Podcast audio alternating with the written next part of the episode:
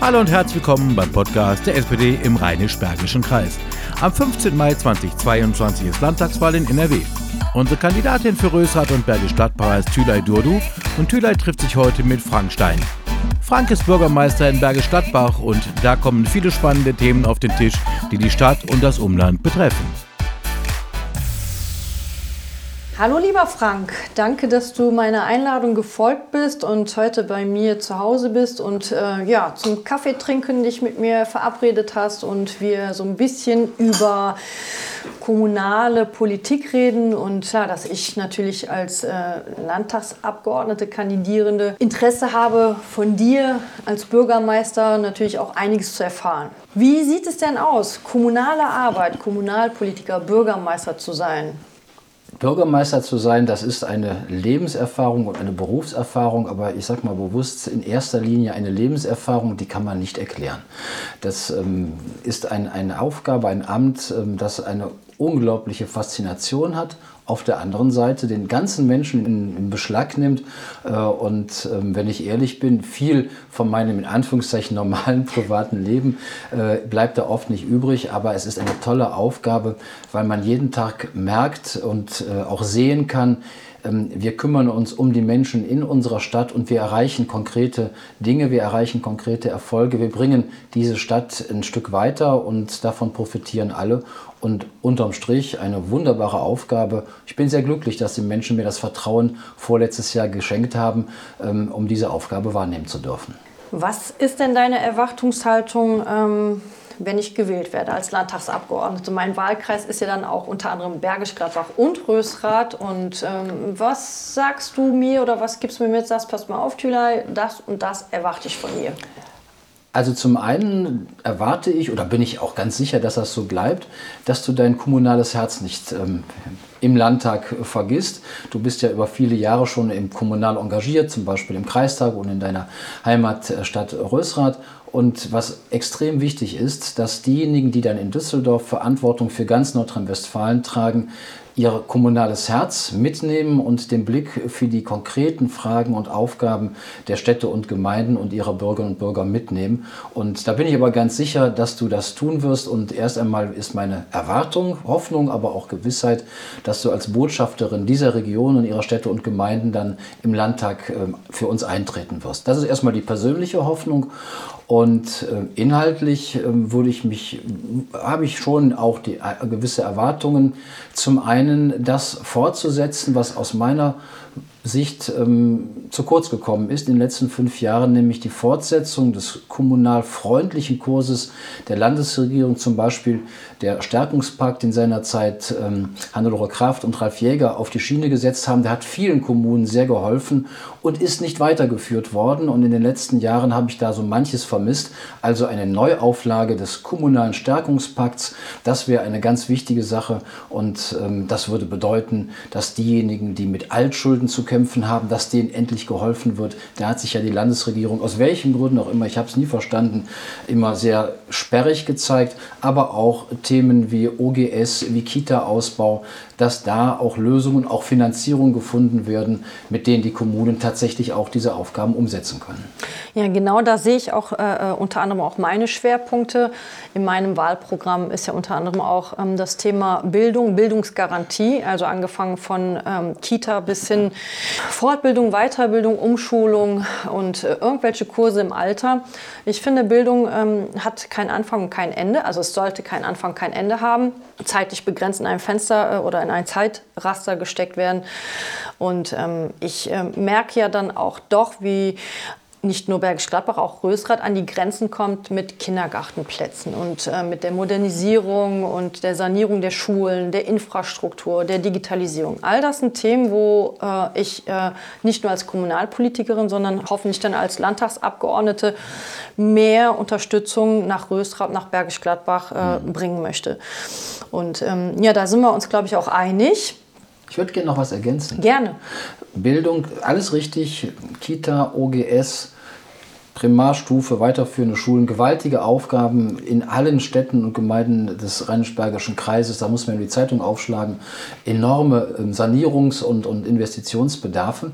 Und das ist für uns von großer Bedeutung. Ich möchte es aber ausdrücklich ergänzen um das Thema berufliche Bildung. Ja.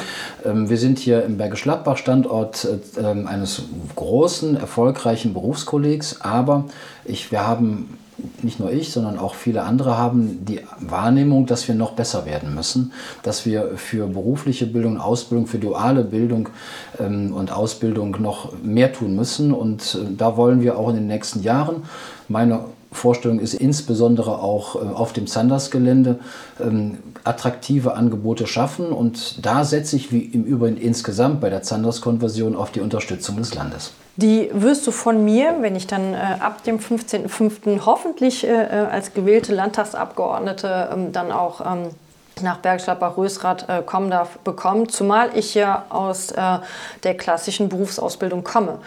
Also ich habe nach äh, der Schule hab meine Ausbildung gemacht als Kauffrau für Bürokommunikation, habe dann nachher neben Job und Familie, und das kann ich immer wieder nur betonen, ähm, meinen IHK-geprüften Betriebswirt äh, mir angeeignet. Und ähm, ich weiß, wie wichtig äh, Berufe sind und wir brauchen die Akademiker auf der einen Seite, das ist ganz klar. Wir brauchen aber auch äh, Menschen, die aus den Fachbereichen kommen, Pflege, Handwerk und äh, auf die müssen wir wirklich wieder unser Fokus legen, weil von meinem Empfinden her und von meinem Denken her haben wir diese Berufsgruppen in den letzten Jahren doch vernachlässigt. Was ich aber auch äh, ganz wichtig finde, ist die Vernachlässigung einerseits, aber auch die Wertschätzung. Ja? Also was nützt mich, wenn ich ein Hightech-Gerät habe, äh, ich habe aber den Elektriker nicht. Was nützt es mich, wenn ich mir Farbe kaufe, aber ich habe die Friseurin nicht. Ja, das sind alles so Sachen, was mich persönlich halt auch wirklich stört und mir auch wehtut und wo ich mich auch vor diese Gruppe stelle und sage, die Wertschätzung, die muss einfach da sein. Und ich glaube, das können wir als äh, Sozialdemokraten, glaube ich, noch mal sensibilisieren und mobilisieren. Also das ist, das fehlt mir einfach. Ja, völlig richtig. Äh, und ähm, du sprichst von meinen Kindern. Mein Sohn, auf den wir sehr stolz sind, hat jetzt mit 19 Jahren seine Berufsausbildung zum Industriemechaniker erfolgreich abgeschlossen und wird im Sommer dann am Berufskolleg berufsbegleitend, er ist bei der Covestro in Leverkusen beschäftigt, äh, das Fachabitur anstreben. Und unsere Tochter steckt mittendrin in der praxisintegrierten Ausbildung zur Erzieherin, was ja auch eine duale Ausbildung ist. Und ähm, ich bin so stolz auf meine Kinder, ähm, dass sie diese, diesen Weg gegangen sind äh, und die werden eine gute Zukunft haben. Die werden sich niemals Sorgen um einen Arbeitsplatz genau. machen müssen. Und das gilt äh, in der Industrie, bei Facharbeitern und Technikern, Ingenieuren ohnehin schon seit langem. Und ich habe auch den Eindruck, ähm, die Tarife auch bei den Erzieherinnen und Erziehern entwickeln sich gut also positiv für die Beschäftigten, sodass auch die Einkommen zukünftig stimmen werden. Und deswegen ähm, alle jungen Leute, die darüber nachdenken, nach Fachoberschulreife oder Abitur den Weg der dualen Ausbildung zu gehen, die sollten wir dazu ermutigen und ihnen äh, sagen, ähm, das ist genauso gut, genauso wertvoll und genauso wichtig für eine akademische Ausbildung. Ich gehe noch einen halben Schritt weiter. Ähm, diese Menschen werden auf jeden Fall gebraucht und bei der einen oder anderen akademischen Ausbildung sollte man zumindest mal überlegen, ob sich auch berufliche Perspektiven daran anschließen, die überzeugend sind. Aber das muss jeder für sich selbst entscheiden. Ich bin jedenfalls auf meine Kinder gewaltig stolz, dass sie den Weg der dualen Ausbildung gegangen sind. Ja, das ist auch äh, ein Grund dafür, weil letztendlich, ähm, wie gesagt, ich kann es nur wiederholen, wir brauchen jede Berufsgruppe, wir brauchen den Handwerk, die Pflegebereiche und äh, auch natürlich die Akademiker. Ich möchte auf eine Sache zurückkommen. Als wir beide uns, ich glaube 2017, mhm. zum ersten mhm. Mal mhm. ausgetauscht haben, haben wir festgestellt, dass wir in einem und demselben Unternehmen mal gearbeitet haben. Also ich Stimmt. immer noch da ja, bin. Lange her, genau. Du ja. dann aber äh, ne, einen mhm. anderen Weg äh, gegangen bist. Ja.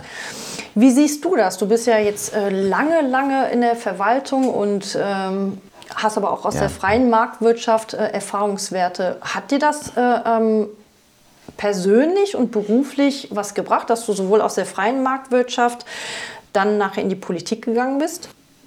Ich überlege gerade, wie ich das am besten ausdrücke ich fremdel auch jetzt nach 22 Jahren als Beigeordneter und Bürgermeister und davor noch sieben Jahre äh, bei einem kommunalen Spitzenverband immer noch manchmal mit der Entscheidungslangsamkeit in den öffentlichen Verwaltungen und im politischen Prozess und auch mit der geringen Innovationsgeschwindigkeit.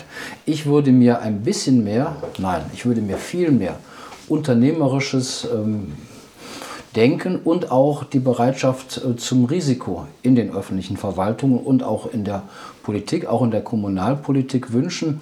Was ich im Unternehmen gelernt habe, ist, dass es ohne berechenbare, vertretbare, kalkulierbare, aber nicht bis zum letzten auszuschließende Risiken keine guten Entscheidungen gibt. Risikolose Entscheidungen, die werden von den Räten oft gewünscht, angestrebt, die werden auch von vielen in den Verwaltungen äh, präferiert. Risikolose Entscheidungen sind entweder Nichtentscheidungen, ich komme überhaupt nicht weiter, oder sind totgeprüft. Mhm. Also mehr von dem Mut, mehr von der Innovationsgeschwindigkeit und auch mehr von der Fehlerkultur, nämlich nicht sofort jemanden aus dem Fenster zu hängen, wenn mal ein Risiko sich realisiert hat, sondern zu sagen, ja, das war eine mutige Entscheidung, das war zu dem Zeitpunkt eine tolle Perspektive, hat nicht geklappt, aber dafür Mund abwischen, neuer Anlauf oder anderer Weg zum gleichen Ziel. Ähm, das ist in öffentlichen Verwaltungen und auch in Parlamenten verpönt man hat Angst vor schlechter Presse, man hat Angst davor, erklären zu müssen, dass mal was nicht funktioniert hat. Und der Preis dafür, dass man dieser Angst nachgibt, sind unsere unglaublich langen Innovationsrhythmen auf Deutsch. Wir sind viel zu langsam, weil wir zu ängstlich sind. Das ist unter anderem für mich ein Part, um Kommunen zu stärken. Also gerade, ähm, ich bin ja auch ein Mensch, ich ähm, bin entscheidungsfreudig und kalkuliere natürlich das Risiko ein, weiß von vornherein, wenn es nicht aufgeht, wie ich es mir vorstelle, dann muss man auch dazu stehen. Man muss aber auch wirklich dann die Menschen haben oder die Kultur haben, die dann sagen, okay, die Person hat es aber versucht. Ja? Was möchtest du denn oder wie stellst du dir weiter vor, eine Kommune zu stärken? Also einmal mhm. ne, bei der Schuldenbefreiung unterstützen. Was, was wäre noch dein Wunsch als Bürgermeister oder deine Vorstellung? Ich meine, ja. wünschen tun wir uns ja mhm. vieles, aber wo du sagst, da ist äh, das Land gefordert. Also was das Land, damit fange ich mal an, keine Kopeke kostet, was vollkommen kostenneutral fürs Land ist, entrümpelt das Vergaberecht. Ich weiß, da sind viele Dinge europarechtlich vorgegeben, aber noch lange nicht alle. Genau. Also ähm, das Vergaberecht ist eine einzige Katastrophe. Ähm, wenn du nach dem, den, den, den Regeln und Vorgaben, die wir beachten müssen, auf die Rechnungsprüfungsämter akribisch achten und natürlich auch Politik gerne skandalisiert, wenn es mal aus welchem Grund immer nicht so ganz äh, danach gelaufen ist. Wenn man das alles einhält, ähm, das ist unglaublich, was, wie, wie hemmend das ist. Ein Beispiel, wir haben Ende August letzten Jahres die Beschaffung von Klima, von Luftreinigungsgeräten mhm. für, die, für Schulklassen in Grundschulen, die man nicht, äh, ähm, wir können alle belüften, aber die man noch besser belüften könnte damit. Die sind aufgrund des Vergaberechts und der ganzen Regeln, die du einhalten musst, sind die jetzt im Februar sind die ersten geliefert ja. worden. Nicht, weil wir so lange gewartet hätten, sondern ja. weil diese ganzen Schleifen also drehen mussten. Also Vergaberecht vereinfachen bis zum Anschlag und lasst euch nicht von denen, die sagen Compliance, Compliance Ach, ins ja, Boxhorn jagen. Ähm, das hat ähm, nach meiner festen Überzeugung hat das miteinander wenig bis gar nichts zu tun. Das ist das Erste. Ähm, das Zweite, ja, hm, ich habe das gerade schon mal angedeutet Hannelore Kraft und Ralf Jäger haben mit der damaligen ähm, Landesregierung und Landtagsmehrheit den kommunalen Stärkungspakt auf die Schiene gesetzt. Und ähm, der hat vielen Städten und Gemeinden geholfen. Allerdings, das war allen klar, das war jetzt keine strukturell abschließende Sache, sondern das war ein Notfallprogramm. Mhm. Und ich glaube, ehrlicherweise muss man auch sagen, mehr war es nicht. Und der, der zweite Schritt wirklich einer strukturellen Gesundung der kommunalen Finanzen. Ähm, der zweite Schritt, ähm, der muss gegangen werden. In den letzten fünf Jahren ist er aber nicht gegangen worden. Das Einzige, was wir hatten, waren alle möglichen Veränderungen in den Buchhaltungsregeln der Haushalte, die in der Optik das eine oder andere angenehmer gestaltet haben, aber es war keine materielle Unterstützung. Deswegen ganz klar, und wenn ich das richtig mitbekommen habe, hat das die SPD auch angekündigt, Erhöhung des sogenannten Verbundsatzes auf Deutsch, mehr Geld in den kommunalen Finanzausgleich. Ja. Und zweitens, ähm, sehr, sehr konsequentes, ja, ich mag den Begriff nicht so sehr, aber ich sage mal radikales Eindampfen von ähm, äh, Förderkulissen keine zweckgebundenen Zuschüsse mit ganz vielen Regularien, die alle möglichen Leute dann kontrollieren, wo man berichten muss ohne Ende, wo es dann im Hinterher dann vom Rechnungshof Prüfungen gibt, sondern wenn das Land den Kommunen Geld gibt, sollte das Land den Kommunen auch vertrauen. Wenn wir Investitionszuschüsse bekommen, die müssen wir natürlich zweckentsprechend verwenden, aber ein großer Betrag und da muss es auch gut sein. Am besten steckt alles, was eben möglich ist, nimmt es aus den Fachministerien und ihren Programmen raus und steckt es in die Investitionspauschale des Gemeindefinanzierungsgesetzes. Damit tut man vielen Fachleuten weh, weil seit Jahr und Tag, seit Jahrzehnten äh, haben die Fachleute in der Politik Politik, in den Ministerien eine große Freude daran, den Kommunen zu sagen, wie sie es machen sollen. Und ich bin jetzt seit Jahrzehnten eingefleischter Kommunaler und ich sage, wir wissen es besser. Also weg äh, von den Förderprogrammen, auch wenn das für Politik durchaus ein bisschen verführerisch sein kann, sondern vertraut uns und sagt äh, und, und, und, und, vertraut uns da, da, dabei, dass wir schon wissen, wie wir das Geld richtig ausgeben. Ja, und ähm, ein drittes noch, Stichwort äh, ähm, Rechtsanspruch auf einen OGS-Platz. Ja, für Bergisch Gladbach ist das, wenn ich ehrlich bin, eher Theorie, weil wir sind schon bei 72 Prozent Bedarfsdeckung. Wir brauchen über 95 Prozent und ich kann ja keiner Familie sagen, ja, wir machen nicht mehr, es gibt ja keinen Rechtsanspruch. Das ist völliger Irrsinn. So, das bedeutet, ähm, den gibt es ohnehin faktisch, aber er ist nicht finanziert und deswegen, ich höre das immer, naja, Konnexität, da müssen wir aufpassen. Nein, ähm, ich erwarte von der neuen Landesregierung, dass sie die OGS zu einem kompletten Konnexitätsthema macht äh, und ähm, dass wir dann auch komplett durchfinanziert werden. Und zwar, wichtig, nicht nur bezogen auf die Investitionen. Das wird das Einfachste sein. Ich glaube, dass wir bei den Investitionen bei der OGS durchaus noch eine Menge Geld bekommen werden, sondern die Folgekosten. Personal, der ganze Aufwand, die ähm, OGS-Gebäude auch instand zu halten, zu betreuen, der Folgeaufwand, der laufende Aufwand, der frisst uns auf und auch da muss das Land in die Bresche springen. Ich weiß, eine große Wunschliste, aber wenn du einen Bürgermeister fragst, musst du damit ja. rechnen, dass er dir auch diese präsentiert.